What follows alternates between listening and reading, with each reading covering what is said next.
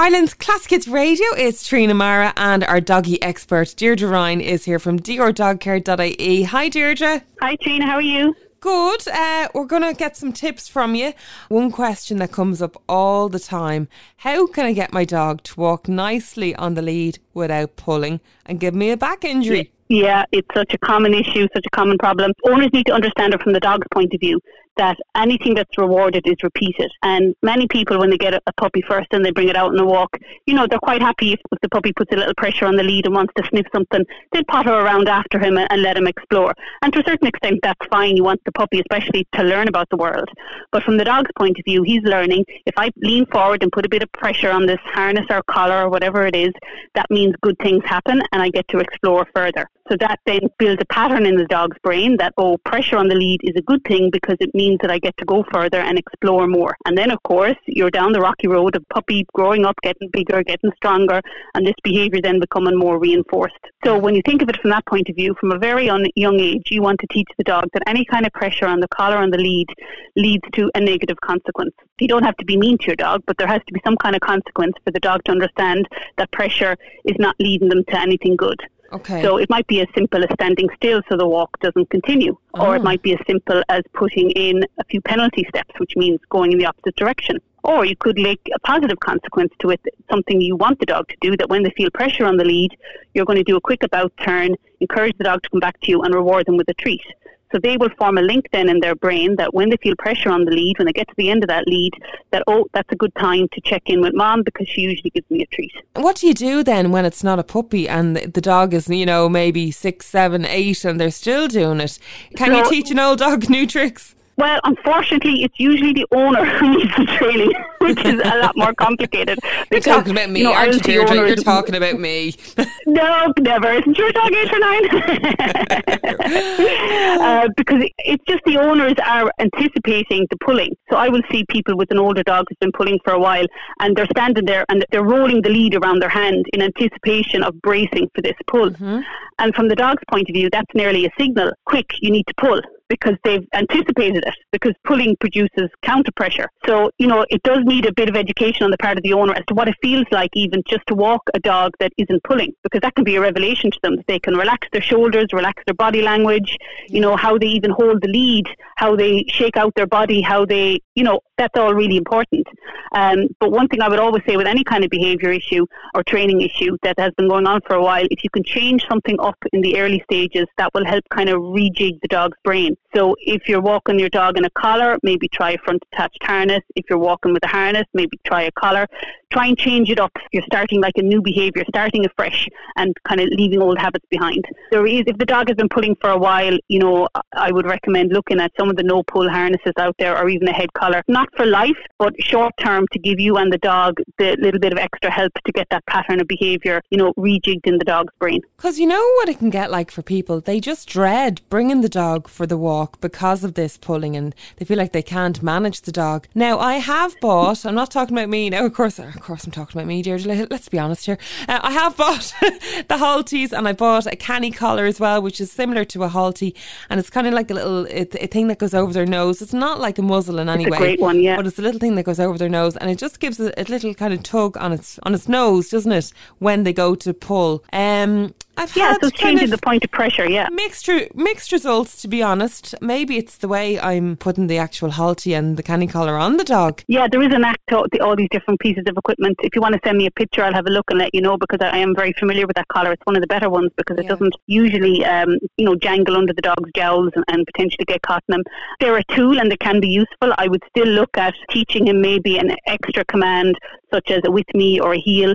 A lot of people will figure out how to get the dog to walk nicely on the lead to a certain extent, but when there's a distraction around, like another dog or a bike or a person, things will sometimes fall down. So teaching your dog to do a hand touch or give you eye contact or even just to stay close to you and pay attention to you for five or six or seven paces, which isn't a lot when you think about it, just for short periods of time on a walk, then, you know, if you build it up from a place with no distractions to a place with a higher level of distractions, you will teach your dog that when there's distractions in the environment, like those other dogs or, or whatever that you're trying to pass, that they're the times that you get more valuable. Mm. So your high value treat will come out, your ham, your chicken. Something I find really useful is you can get little, you know, little cat pouches or you can get tubes of pate and that you can use that your dog can be licking away at as you're passing a distraction. And they can be really useful because you're continuously educating and rewarding the dog for focusing on you, for staying beside you in position as opposed yeah. to lunging across you and trying to get to that distraction, that other dog, whatever it is they're interested in. Yesterday, I had the two dogs out, the two Labradors. Everyone knows about my Labradors, Holly and Dawson. And um, Dawson's gone pretty. Holly's really calm now. She's just gotten to a point where she just enjoys going for a walk and she's really calm. And another dog passed by and she doesn't care less. She couldn't care less. But then Dawson, on the other hand, sees a dog and absolutely loses his life. He just gets so, it's not an aggressive thing. He gets so excited to see them that he can't wait to get over.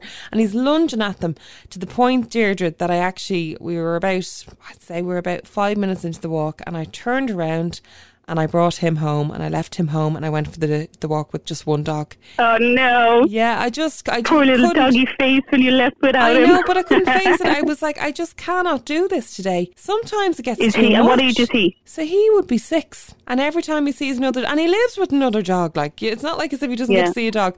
Every time he and sees he, he was dog, your second dog, was he? Yeah, the second dog. Yeah, yeah, yeah. That happens so common with the second dog because when you think about it, with your older dog, when that older dog was a puppy and when had you know critical time in their development where they learn to really bond with people and pay attention to people and pretty much ignore other dogs you know you're, you're, you're switching that allegiance to their own dogs in general. You're switching that allegiance from dogs to humans and it's a critical time in their development. And when a puppy is in a household with no other dogs it's that will naturally develop with very little effort. But on the other hand if you bring a puppy into a household with another existing dog it's a much more um, much more effort is needed because the puppy will naturally relate better in the early stages to the other dogs. So they don't need to learn as much about human emotion, human body language. That's not to say that you wouldn't have a lovely relationship with them, but they tend to be a little bit more doggy. So that's potentially what's happened because he's related a lot to your other dog and now is thinking, oh, other dogs are great fun. So on a walk, if I see another dog, I'll try and engage because that's what I've been doing since a puppy with, with my best friend. Try the pate thing because they're literally licking away. They're, they're getting the taste, but they're not getting really the calories. It could be really handy or even a pouch of cat food and cut a corner cut a bit in the corner. Yeah. So they're just licking away trying to get it, you know, but they're not actually consuming a huge amount. A tiny bit. A dog eating cat food, gas. Is there any particular lead that works better than another lead? Well, flexi leads are your enemy if you're, you know, if you want to teach proper lead walking because that really encourages pulling. What did you say? Um, did you say sexy I, leads? Yeah, do you use a flexi lead? no. Flexi or sexy? Is there such a thing as a sexy lead? I need to find one. That's no, flexi, flexible lead. you can send me one of your sexy leads, Gina. I'd love to get one in the post. oh, dude, you're killing me. right, a flexi lead. Tell me, tell me about that. Flexi lead. You know the ones that are on like um, they extend, extendable leads. They mm. they go out to like 15, 20 feet.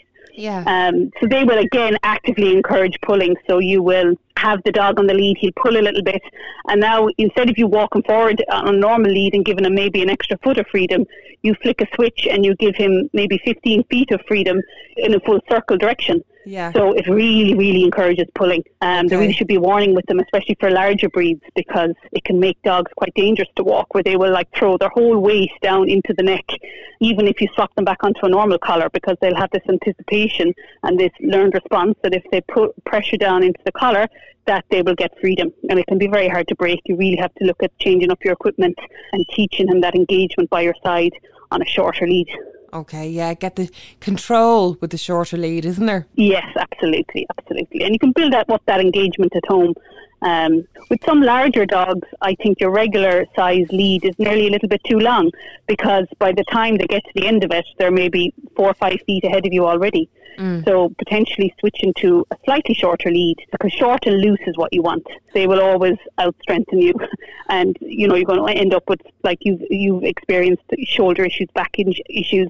It's no fun for the owner or the dog. No, no. All right, Deirdre Ryan there from drdogcare.ie. She can help you with any training, behavioural problems you have with your dog, um, and we get all your details there online. You're also on Instagram, Deirdre. Yeah, on Instagram as well. Yeah, yeah, and TikTok. Trying to keep on top of a few oh, of them, but yeah, on Facebook. Um, but mainly you get my webpage there is drdogcare.ie. Okay, where you cannot purchase sexy leads, gas. I look forward to my delivery. it's Ireland's Classic Hits Radio.